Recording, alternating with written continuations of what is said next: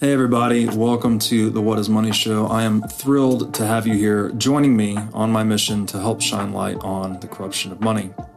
Now, if this is your first time listening to the What is Money Show, I strongly recommend that you go back to episodes one through nine first, which lays a lot of the groundwork for many of the concepts that we explore on the show. These first nine episodes are my series with Michael Saylor, and thousands of people have told me that this is the best podcast series they've ever heard hands down, and that it was instrumental to their understanding of money and Bitcoin.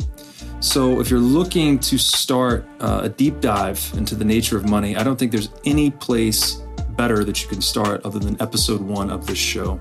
Now, a little bit about this show and how it makes money. The What is Money show is 100% sponsor based. So, all of our revenues are derived from direct sponsorships. And I strive to be very selective about the sponsors that I work with, specifically only using sponsors that I use personally, and also choosing sponsors that have values which are well aligned to the values expressed on this show, such as freedom, education, self sovereignty, etc. So, what I'm going to do now is a few ad reads right at the top of the show, and then I'll do a few more ad reads in the middle. And I hope you'll take the time to listen to them, as again, these are hand selected sponsors, and I think you'll like what they have to offer.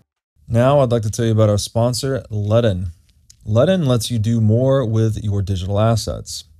For instance, Ledn offers a B2X loan product that lets you leverage your existing Bitcoin to buy even more Bitcoin. Or you can also get traditional Bitcoin collateralized US dollar loans through Ledn as well. Ledn also offers both Bitcoin and USDC denominated savings accounts, letting you generate yield on your digital assets. Recently, Ledn has launched a Bitcoin mortgage product as well that lets you use Bitcoin to buy a home or finance one that you already own. So go to ledn.io. That's L E D N.io today to sign up. Angela McArdle, welcome to the What is Money Show.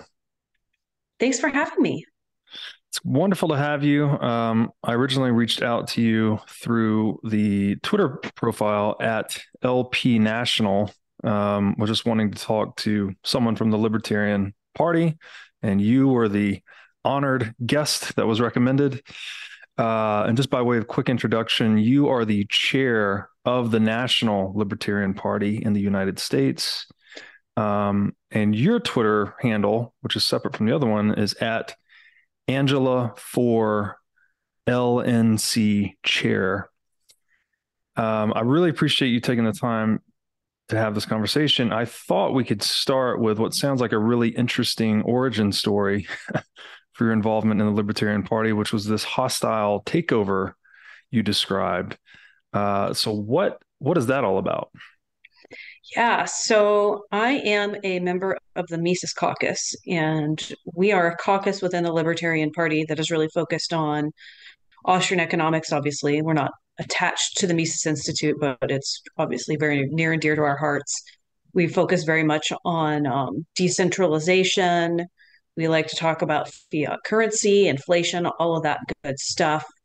We have a very heavy emphasis on local elections and issue coalitions. And we were really unhappy with the direction of the party over the last 10 years.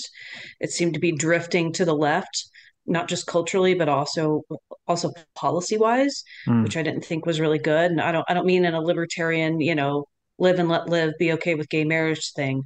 I mean like not speak out against lockdowns kind of stuff.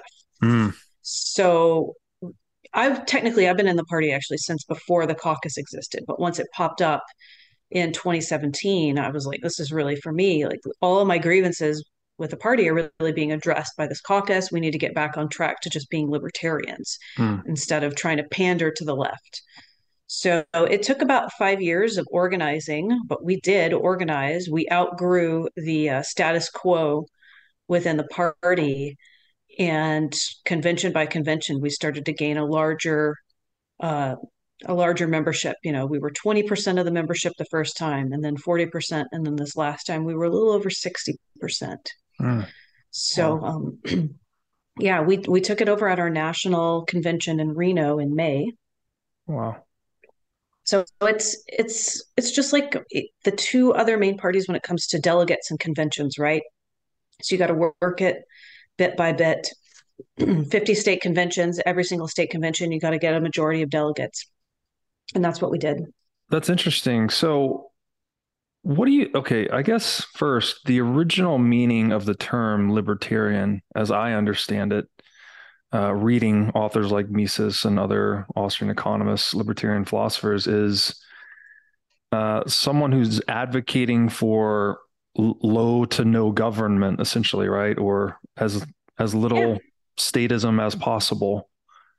Um, but that seems to have changed a bit, especially prior to this takeover event. So what what changed? How did it how did it drift from this uh, kind of advocacy for low to no government into whatever it was? Uh, I guess when when you became involved. I think that as time marches on, you you have two sort of issues, right? Which is you know political problems in the country and the the way the, the wind blows and then you mm. also have a lot of dysfunction within the organization mm. uh, it was not it was not managed very well and this is just from a technical technical perspective right? Like finance uh, political strategy marketing uh, what are we doing? How do things work? How does how does the staff work together? Boardroom culture how does the board interact with the staff? Who's driving the train? All of these things were really chaotic and disorganized. And at the same time, you have like really rapidly changing culture in the United States. And what happened was an opportunity opened up for other people to come in and do a takeover. So this happens in all mm. kinds of organizations. Mm-hmm. So someone else comes and does a takeover and things start to go more towards the left. At 1st mm-hmm. there's sort of a centristy kind of kind of neocon version of the Libertarian Party, right? Like, oh, let's not speak out against the war in Iraq. Oh, let's not do this. Oh, let's play it safe. And then it started to veer to the left when playing it safe also meant veering to the left. Mm. And why not welcome in new leadership from a devil's advocate point of view? Why not welcome in new leadership and trust them to make the right decisions when everything is so chaotic and dysfunctional?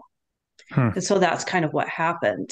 Um, is really unfortunate. So I don't think that the definition of the libertarian changed in anyone's eyes, but the behavior certainly changed, and what mm. became an acceptable and standard practice started to drift quite a bit. Yeah, that makes sense because I, my interpretation of pure libertarianism would be almost someone that's apolitical in a way, right? Yeah, like you just absolutely focus on life, liberty, ensuring life, liberty, and property, and then that being the extent of government, right? Nothing, no governance beyond that, essentially. But even uh, that has become hyper politicized now, right? right? Like if you say you're apolitical, you might as well be, you know, waving a Nazi flag to some people.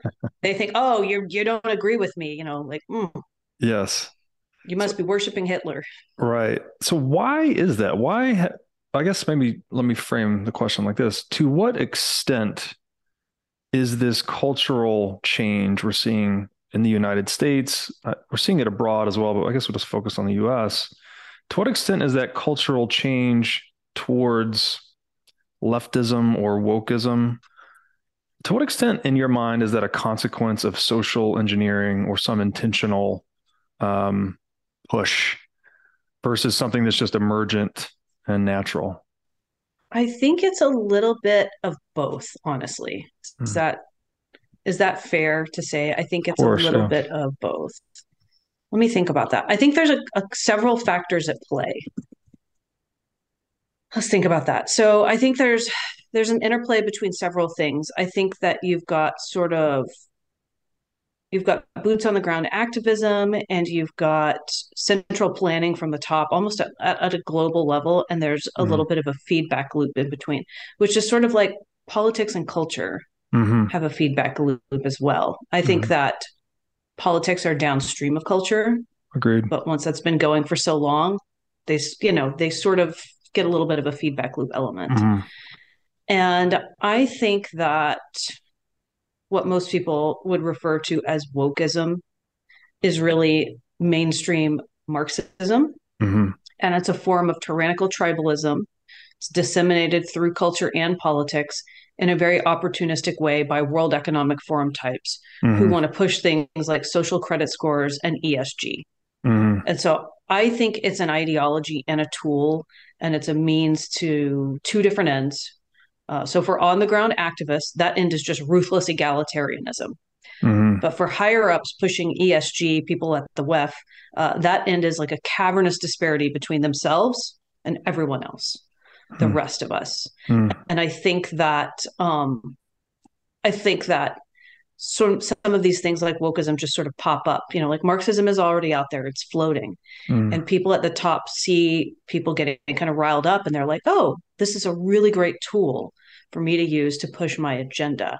And so there becomes a, a feedback feedback loop between the two, and then you have mm. you know conservatives on the other hand just trying to play catch up. Mm. Yeah, no, it's brilliantly put.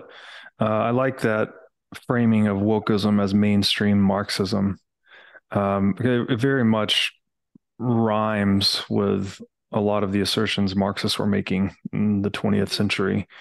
Um, what so, and this mainstream Marxism is obviously antithetical to true libertarianism because the the central aim or a central aim, I would I think the central aim of Marxism is to abolish private property, right, and usher Absolutely. in this, this communist utopia. And obviously libertarianism is the precise opposite right? That the stronger private property is uh, the more civilized we become more peaceful prosperous etc um, have you i've found this particular notion of property being so indispensable to civilization as i think i think mises said something to that effect right? If if history's taught us anything it's that private property and civilization are inexorably bound. You kind of you can't have one without the other. I found that idea very difficult to communicate to people, yeah. to, to laymen. Absolutely. How do you wrestle with that? Um, especially given all of the emotionally charged uh, positions and assertions that are being made by by people on the left or or wokest. I think it's very challenging, but not impossible to convey some of these things. So when you get down to really basic things, you know, like owning what's in your house, not your house, but what's in your house, most mm-hmm. everyone agrees with that. But then when we get into arguments about property and the, it's really clouded by things like inflation and government intervention. Mm-hmm. And that's what we have to we have to artfully point out to people. Mm. And so the best way to do this I've found is to take a, you know, like a very principled libertarian argument and you have to wrap it in an emotional appeal. You have to use mm. object lessons and stories that people understand. Government forcing someone out of their home due to eminent domain. Mm. Uh, the more brutal and tragic the story, usually the better people understand it. Mm. Um, the pain point, of course, is when you have people on the left who think, well, we just need better people in charge and then there won't be abuse of private property rights. And obviously mm. we know right. we know better. That's not the case. Yeah. Yeah that's a great point that um i guess there is this maybe it's a prehistoric notion where we always think we could just find a better leader a better person to put yeah. in charge rather than looking at the incentive structure itself. Yes. Right and i think, and I think I was just going to say that's more of, fundamental in my mind yeah and i think that part of this is some somewhat some of us have an inability or just a really strong aversion to contending with, with human nature mm-hmm. and so some of the people who believe the best things about human nature and its aspirations and what it could become end up with the absolute worst designs because mm. they keep thinking you can get a better person in there and and i I just have to say with humility, we cannot. Like that doesn't mean mm-hmm. that humanity's doomed and that it's, you know, horrible and that we should, you know, obliterate ourselves. But there is no person who is ever going to be good enough to run everyone's life. You know, there is no yes. person who can decide who all should own what. This just it's not a good way to run things. Absolutely. Absolute power corrupts absolutely. Right. We've yeah. Lord Acton told us that a long time ago. Um, and it seems like that that old adage, hope for the best, plan for the worst, is kind of the right design guidance, right? That yes, we want to create systems where exploitation, corruption, violation of private property, these things are difficult or risky or expensive somehow. Yes. That's how you properly um, create a socioeconomic system, frankly, right? It has to be it has to start with the incentives, in, in my view. Yeah, I think we have to balance it, right? What mm-hmm. is the ooh, I don't like the word fair because fair often means like what I think is best for me mm-hmm. and, and and best for you on a secondary basis. But what is a system that allows people to to work, you know, on a merit-based system and fulfill their best selves while also not violating anyone else's rights. So yes. you can work you can work to achieve your your highest potential as long as you're not actively hurting someone or screwing them over. Yes. And I think that that is property rights. Yes. It's capitalism, but it's also property rights. Yes. No, brilliantly said. The universally applicable rules, right? That we all that confine all of our behavior. And so then that allows, if you, in a world where private property can't be violated, right? I'm free to pursue my own self interest up to the point of other people's self interest, right? I can't cross that line. And that seems to be that's that's the ideal. Obviously hard to create that in the real world, but that's the ideal towards which we should strive. Right. While recognizing that we're never going to reach a true ideal, right? But yes. we're going to get as close as we can without right. explicitly screwing someone else over. Now, do you this is another one that I've struggled to get people to see my view on is that the debasement of fiat currency is a violation of private property rights that you're actually you're violating the property rights of dollar savers when you produce Absolutely. new units of dollars. Um, have you encountered similar resistance to that? Oh definitely. I think that people really just don't understand how the, the dollar works. And it's mm. incredibly frustrating when the explanations for this get kind of crowded out by arguments about greed when we're mm-hmm. talking about inflation and and corporations and and you know there's all this propaganda yeah. against it but uh, generally i think it's you know like inflation hurts our, our money. It hurts our money, like mm-hmm. our money, not just the United States. Like what is sitting in my bank account, in yes. my sock drawer, whatever. It, it it damages our purchasing power, our goods, our savings. Everything that we own diminishes in value every time more currency is printed. Mm-hmm. That's how I explain it to people. You know, like your can of beans was worth 89 cents, and now um, six months later, it's a dollar and uh, 18 cents that mm-hmm. seems unreasonable. Mm-hmm. Yeah, it, um, that's a tricky one too. I guess people just there's the illusion. It's almost like an optical illusion because when you see nominal prices going up, especially if you're an asset holder, you own real estate, stocks, whatever, mm-hmm. you just think you only think one layer deep, like, oh, the number of dollars in this basket of goods or portfolio is going up. So therefore I'm better off but that hides the diminishment of purchasing power per dollar. And somehow that simple optical illusion has been so incredibly successful across history. Yeah. Um, and it's very difficult to combat, I guess, with logic because people, I don't know, it's a re- it's a, it's a reasoned argument, and it's not as obvious as the nominal price of goods and assets going up.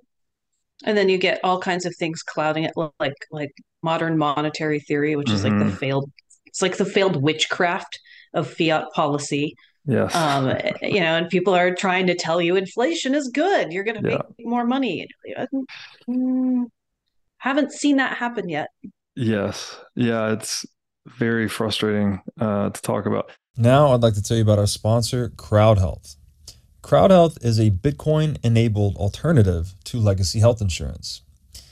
Now, let's face it, legacy health insurance is an absolute scam. Nobody can explain this better than the legendary comedian Chris Rock. Insurance. You got to have some insurance. You got to. That's an insurance. They shouldn't even call it insurance. They should just call it in case shit. like, I give a company some money in case shit happens. Now, if shit don't happen, shouldn't I get my money back? So, with Crowd Health, instead of just paying premiums that you'll never see again, you can hold part of this pool of savings in dollars and in Bitcoin through Crowd Health. And when you have a health event, you can draw against this pool of communal savings. So go to joincrowdhealth.com slash breedlove to learn more or sign up. Now I'd like to tell you about our sponsor, Wasabi Wallet. Wasabi lets you use Bitcoin privately while still maintaining full control over your money. Specifically, Wasabi Wallet is an open source, non custodial wallet with privacy built in by default. By using Wasabi, you're effectively putting the private back in private property. Wasabi Wallet is an easy to use privacy wallet that can support any amount of Bitcoin transactions. So go to wasabiwallet.io today to download this state of the art wallet software. Now, I'd like to tell you about our sponsor, Bitcoin Conference 2023. This three day event will be held May 18th through 20th in Miami Beach. Uh, this is going to be the biggest event of the year, as it always is. And the past two years in Miami have simply been amazing.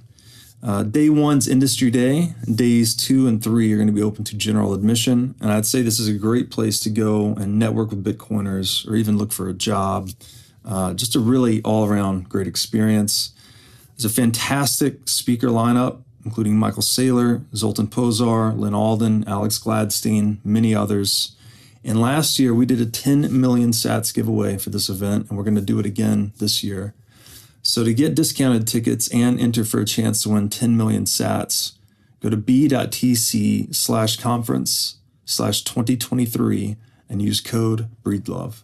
Now I'd like to tell you about our sponsor, Casa. Casa makes it simple to buy and secure your Bitcoin without wondering whether you're doing it right. Specifically, Casa provides a multi key custody solution, which is by far the most secure way to custody your Bitcoin. Now, when I talk about Bitcoin being theft proof money or inviolable private property, a multi key custody model is exactly what I am talking about. Using multiple keys lets you maintain full control of your Bitcoin while also giving you redundancy in case you lose one of the keys. It's also the best way to secure your Bitcoin for inheritance planning purposes. So go to keys.casa, that's C A S A, today to sign up and use discount code BREEDLOVE. So tell me about you mentioned earlier that you deal with some issue coalitions. I'm not even sure exactly what that is. And then you also have been dealing with tribalism, I guess, in regards to yeah. political activism or parties. Um, what what specifically, I guess, what coalitions and or tribes are you actually dealing with in your your position at the Libertarian Party? Well, I run the third largest political party, which means that we are not one of the top two largest political parties. So mm-hmm. we are not part of their club, you know. Mm-hmm. And what we learned over the past um, midterm election cycle was a was a painful lesson that tribalism is is people are like hyper tribalized right now, mm. and they they believe that there is so much at stake. It's like they can't of they can't afford to step outside of their inner circle and that it was really challenging for a lot of our candidates who were not adequately equipped and prepared for all of this. And you know as an aside that's just something that i inherited in my position. Mm. generally speaking you, you need to start prepping for midterm elections a year and a half in advance. And if that work isn't done there's nothing you can do when you slide in to to power like four or five months before the election. Mm but uh, it was it was challenging and and you see that tribalism bleed into almost every aspect of life now entertainment is hyper politicized mm. you hmm. see you know, people get kicked off of social media platforms for sharing the wrong political opinion you know we had there was a, a takeover at twitter based on this particular issue uh, even diet is politicized so now mm. you've hmm. got you know generally speaking if you if you're vegan, then you're left wing. If you're carnivore diet, then you're you're right wing. It's like mm. you can't you can't escape it, you know. Um so instead of just banging my head against a wall and saying we're never going to break in, I thought what I've really got to do is is work with it because tribalism is unavoidable, mm. and so I don't want to try to work against human nature. Um, I have to find overlapping areas of agreement between different tribes. Mhm. Tribal groups don't exist in isolation. It's more like it's more like Venn diagrams. Mhm. There's overlap. And so you have to find those little areas of overlap between yourself and someone else. And the more you have in common with, with other people, the more you can adapt, I think, to a tribalistic environment and move through it. Obviously, it also helps to have a high degree of openness, like Mhm. from the from the Jordan Peterson perspective. Mhm. When you're highly disagreeable and you're highly closed off, you're going to have a tough time in a highly tribalistic environment. Mhm. But um, you know, I've been able to find areas of agreement with people on the left, specifically like the the anti-war left or the the dissident left, people who are still staunchly uh, in favor of free speech. This is these are not your typical Democrats. Mhm. Um, the the older the legacy of the anti-war left that was around during the, the uh, George Bush Jr. administration, and we've gone, you know, we've gone in on uh, working on a huge anti-war protest in D.C. on February 19th because we're all very opposed to the United States being involved in the war between Ukraine and Russia, and Mhm. we, we're not real happy about billions of dollars being sent overseas, especially when inflation is so high. People are feeling the effects of it during the holidays too. Seems Mhm. like a real slap in the face. Yeah.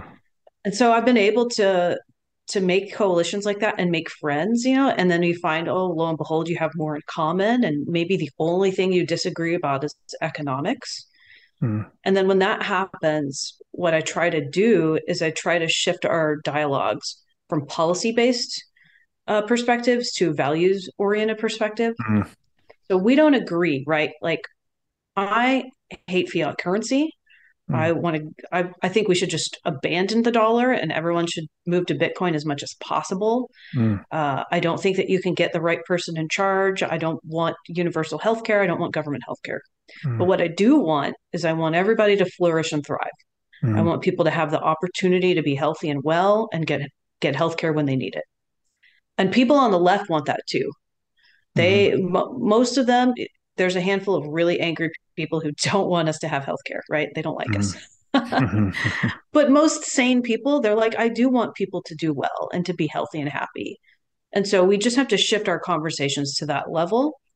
And when we do that, we're usually able to work past any disagreements we have, or at least just kind of set them to the side and be like, that's okay. You know, we'll triage our problems, right? We're worried Yeah. about nuclear war right now. We'll we'll argue about economics after after we all feel like we're out of the like danger zone. Yes. No, that's that's great. Uh, we definitely, yeah, you have to unify under common value systems ultimately, because Mhm.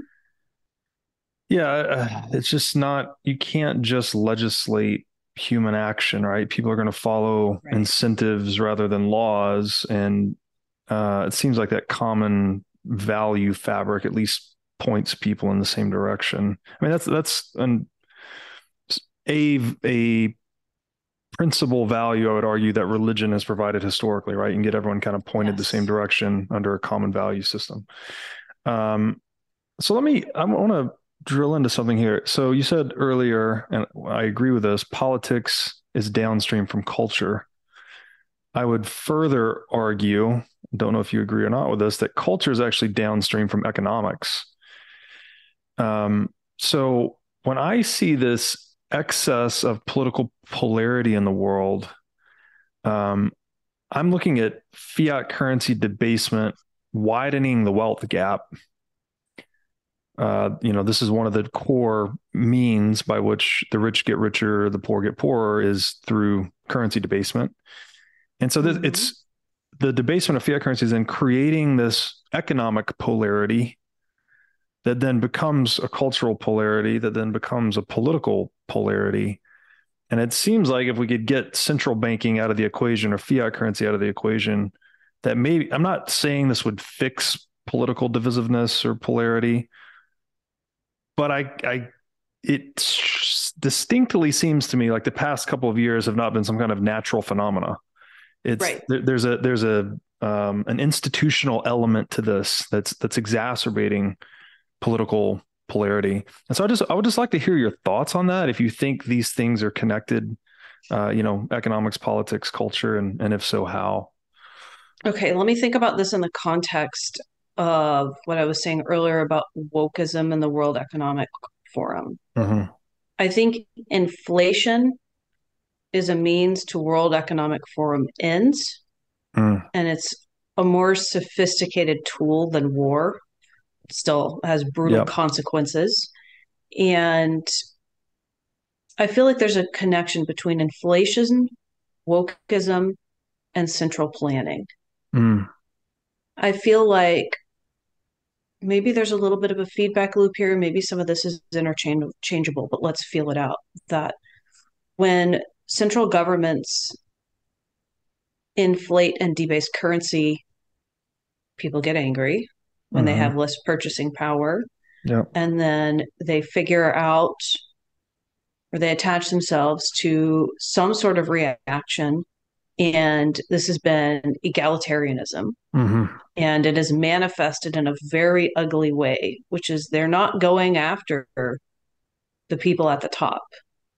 They're going after the middle class, they're going after white people, they're going after men, they're Mhm. going after now, you know, gay men because they're now um, just as bad as the regular straight white male. Um, they're not seeing what's really happening, but they have a sense, a general Yes. sense that something's wrong. And then the World Economic Forum can be like, "Oh, good, great, they they didn't catch on to us. Uh, keep pushing that wokeism. Let's Right. keep pushing that and keep distracting them that way." I think that inflation is like a is a, is a tool is a tool to um, to get people exactly where elites, for lack of a better term, Mm. you know, where elites want us all to be. I prefer the term parasites for the elites. Parasites. Yeah, yeah, yeah, yeah. Yeah.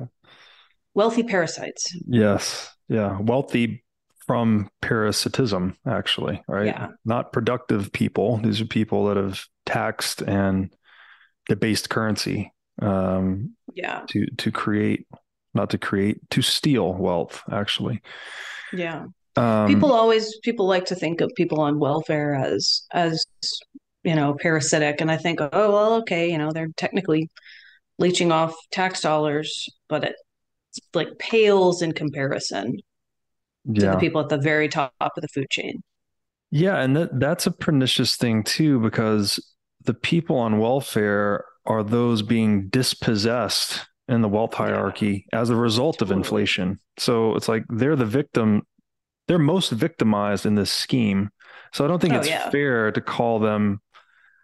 I mean, although you're technically right, right? Like that tax dollars that are being stolen are then partially being redirected towards paying for food stamps or welfare, whatever it may be it's not like those people have concocted the scheme by which they benefit. They're the victims in the scheme ultimately. Oh no, yeah, no one And- aims to be on welfare, right? No one, you know, graduates college and is like, I'm going, going to try to be on welfare one for for a living.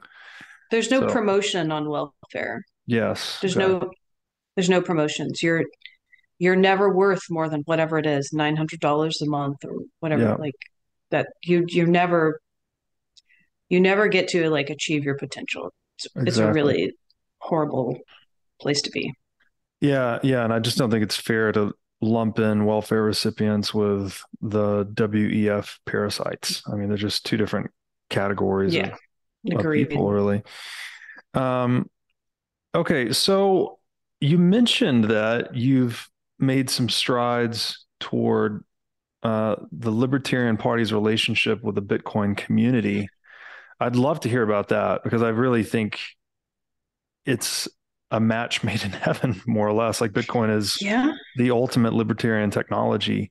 Um, what has your experience been uh, relating to the Bitcoin community? Well, we've been signaling and messaging about Bitcoin from our social media outlets. In July, we did a big um, we did a big live stream with some of the big voices from Bitcoin on it, which was really great. You know, we had Saifedean on, and we've just been trying to educate the population on it and really talk about it from a libertarian perspective about currency. Mm. And so I'm I'm very optimistic about that. We're going to continue that. Uh, Bitcoin Magazine did a story featuring me a few months ago. So it's it's really good. I yeah. mean, it should be, right? Because libertarians don't believe in central planning mm-hmm. and we obviously hate the Federal Reserve. So that's I can't think of a relationship that would be better than that. yeah, agreed. Uh, I'm I'm really excited to hear that too because the Bitcoin and this has been this is something Eric Weinstein said to me during our series together that the Bitcoin community kind of needed to grow up and step into some of these positions, you know, inside of institutions yeah. or or political hierarchies to take action, right? It's not enough to just save in Bitcoin and wait for everything to change. You actually need to take some action to create the world you want to see. Um, so really happy that those two worlds are coming together. Um, Absolutely. Okay, this is strange for me to even say, but somehow freedom, liberty, and individualism have all become dirty words in this hyper politicized environment that we've been in lately. What happened? How what how has language become so twisted?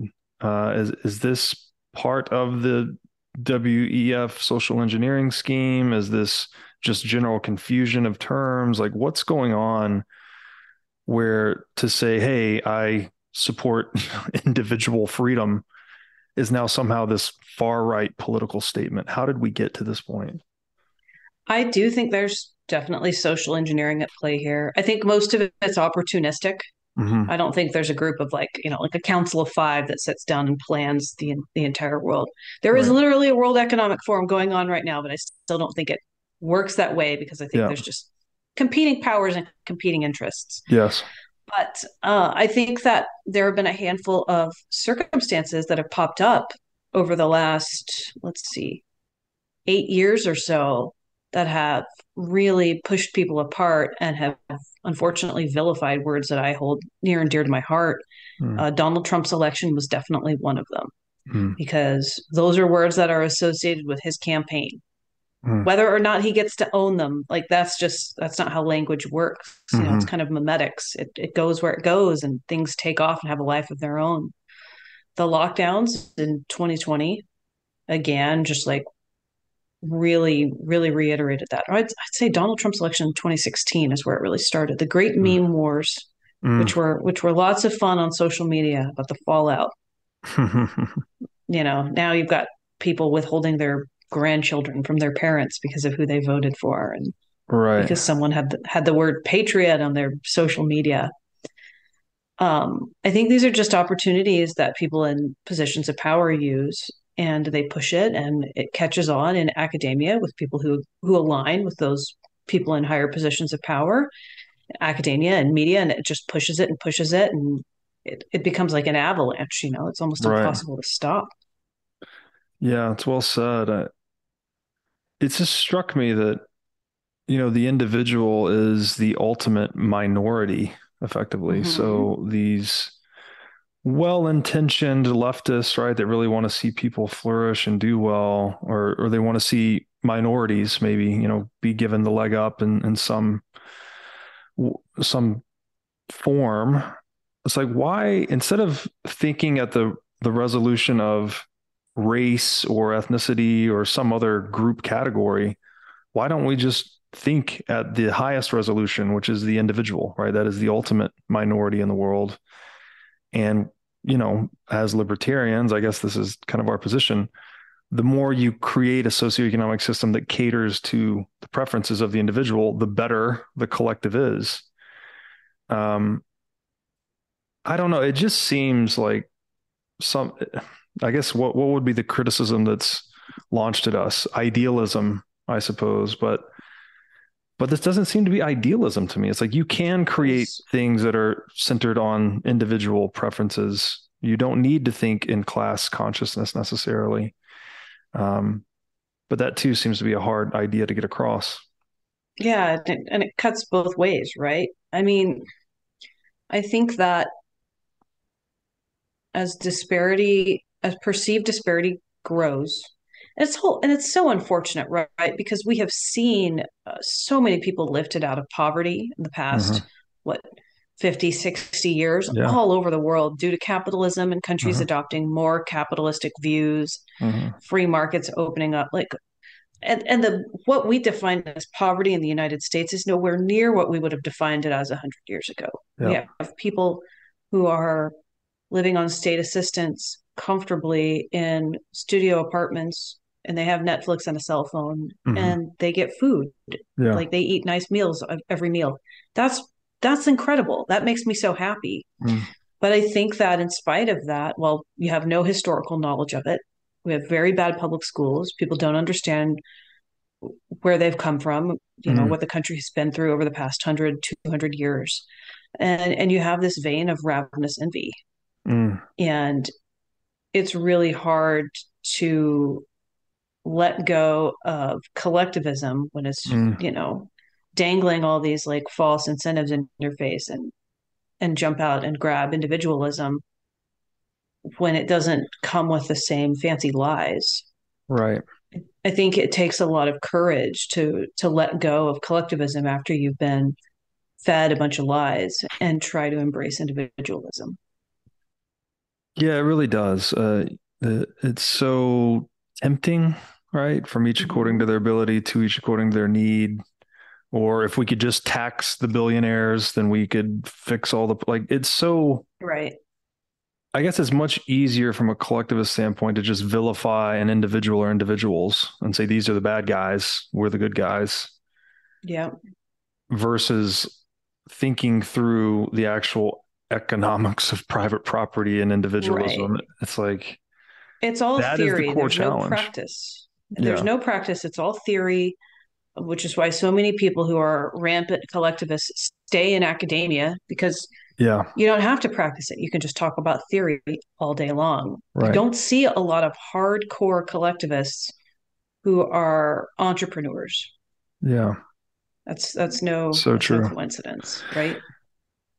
And one would think we, you know, the theory was put to the test in the 20th century. Collectivist versus Yeah. capitalist economies. The outcome was abundantly clear. Yet here we are again with this infection of mainstream Marxism, uh, suggesting the abolition of private property is somehow a, a panacea or a path forward. And I, there's just not a single example historically of that, nor is there any theoretical justification for it really, other than this this failed theory of, of Marxism. You will own nothing and be happy. That's the that's the phrase. Yeah, that one really shocked me to see that. It was it was shocking. I mean, that's a Yeah. summary of it, but the article title said something like it's the year whatever. I don't own any private property or have any privacy and I've never been happier. Scary. I that's there's a reason that there's so much dystopian science fiction literature centered around that because it Yes. is a very unhappy state of being. Absolutely. happy. And that is what we must fight against, right? Just spreading the good word Yes. and hopefully living, being living examples of libertarian philosophy. Just, Yeah, it's it's challenging. I mean, it's it's tempting to just be angry about it all the time mhm. and scream about it on social media and complain about it and cut yourself off from people who disagree. But one of the things that I really like about the Bitcoin community, and it's something that the Libertarian Party needs to adopt, is that there's a lot more optimism Mm, and there's a lot less negativity. mhm. And I think that that is one of the best ways to attract people. Yes. Yeah. Beautifully said. The the bright orange future with Bitcoin is a very attractive ideal to work towards, right? Again, even if we can't achieve it fully, it Yep. puts us in a much better position than we're in today. So I think that's that's well said. Angela, thank you so much for joining me. Um, really enjoyed this conversation. Where can people find you on the internet? Thanks for having me on. Uh, if you want to read more about the kind of things that I'm talking about here, you can go to patreon.com forward slash Angela McArdle. You can also find me on Substack and Locals. And then if you're interested in the Libertarian Party, please visit lp.org. Wonderful. Thank you so much.